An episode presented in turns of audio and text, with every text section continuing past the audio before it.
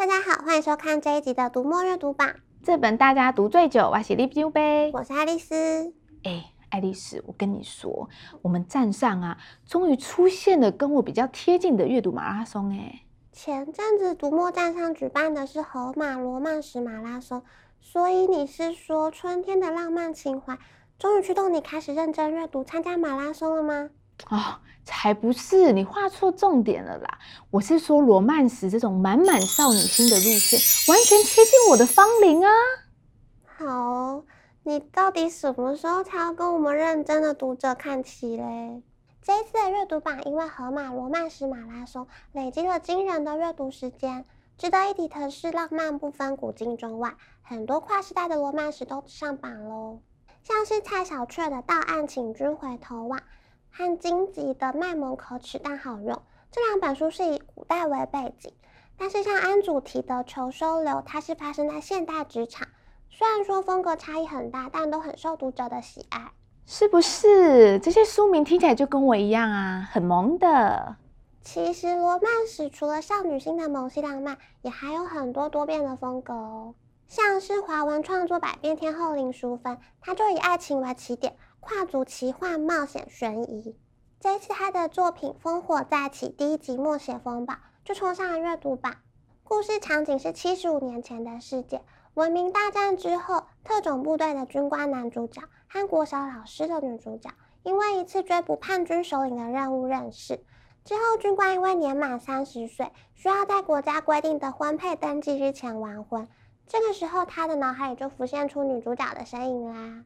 高富帅的冷酷军官和平凡清秀的国小老师，再加上使命必达的结婚任务，这样根本就是言情小说的设定啊！的确，很多读者对林淑芬的第一印象都还停留在言情小说，但其实他前阵子的作品《遗落之子》就已经跳脱一般言情小说的框架，它融合了武侠、悬疑、冒险的元素，带读者在奇幻世界里体验爱情。这一次上榜的《烽火再起》一样别出心裁，就有读者提到在书里有反乌托邦的影子，而且随着故事的情节发展，还提到了种族对立、无差别对待，或者是意识形态极端化这些主题，都是一般的言情小说不会碰触到的。哇哦，果然是百变天后诶，创作题材也这么多元。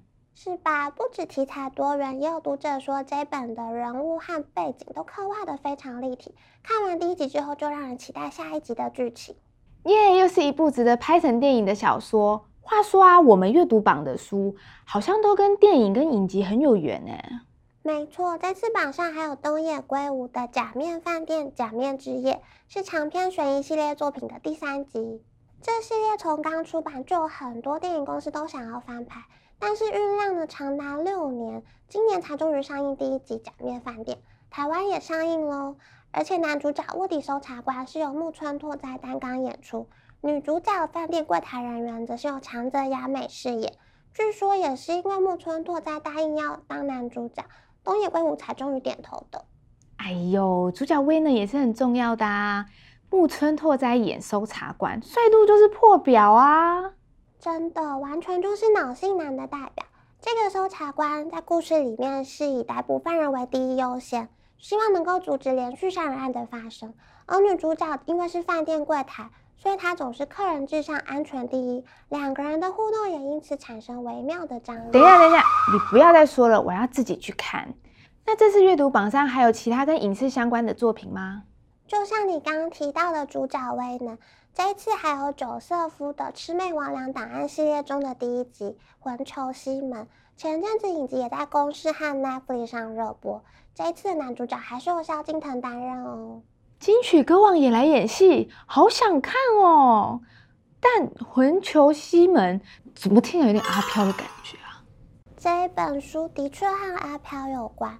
男主角是从美国返台开业的心理师，但是他的诊所却没什么人光顾，反而是一些一直在人间徘徊的灵魂来找他。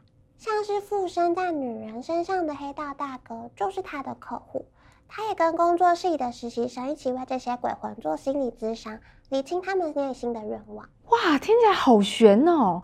附在女人身上的黑道鬼魂，这简直是冲突到人格分裂了啦！这个几乎人格分裂的角色，就是由剧场女神谢盈萱来饰演。她的演技在珠宝店女经理和黑道大哥之间切换自如，把小说人物演得活灵活现，完全发挥了金马影后的实力。嗯，那小说影集搭配看，一定会加倍过瘾。不过话说啊，心理师、黑道大哥、珠宝店经理这些角色，都是我平常比较接触不到的。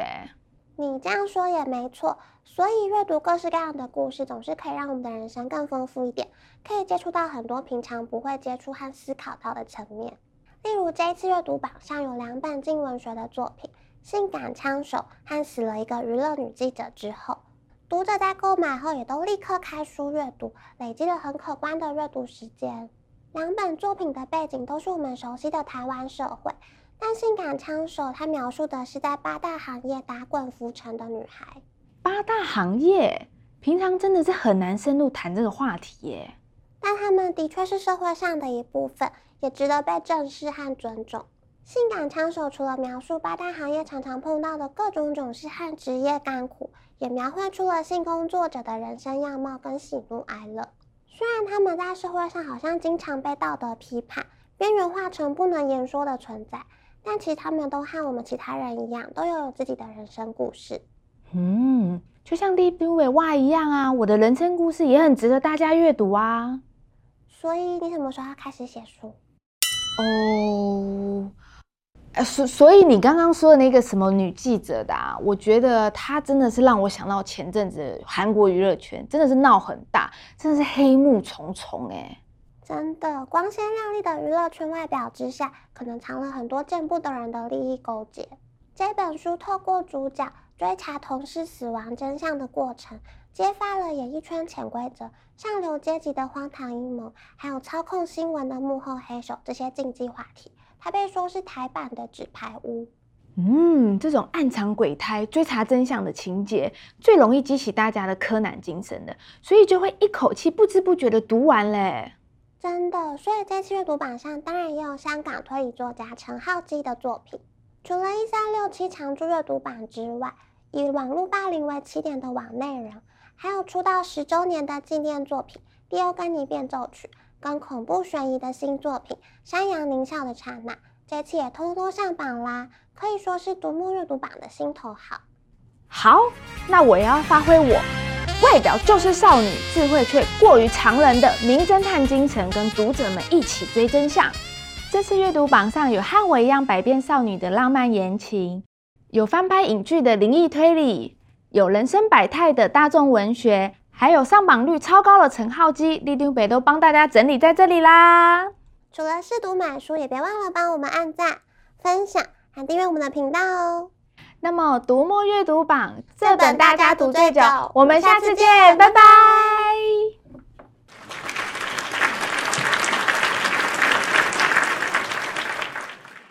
所以，你到底什么时候要开始写书啊？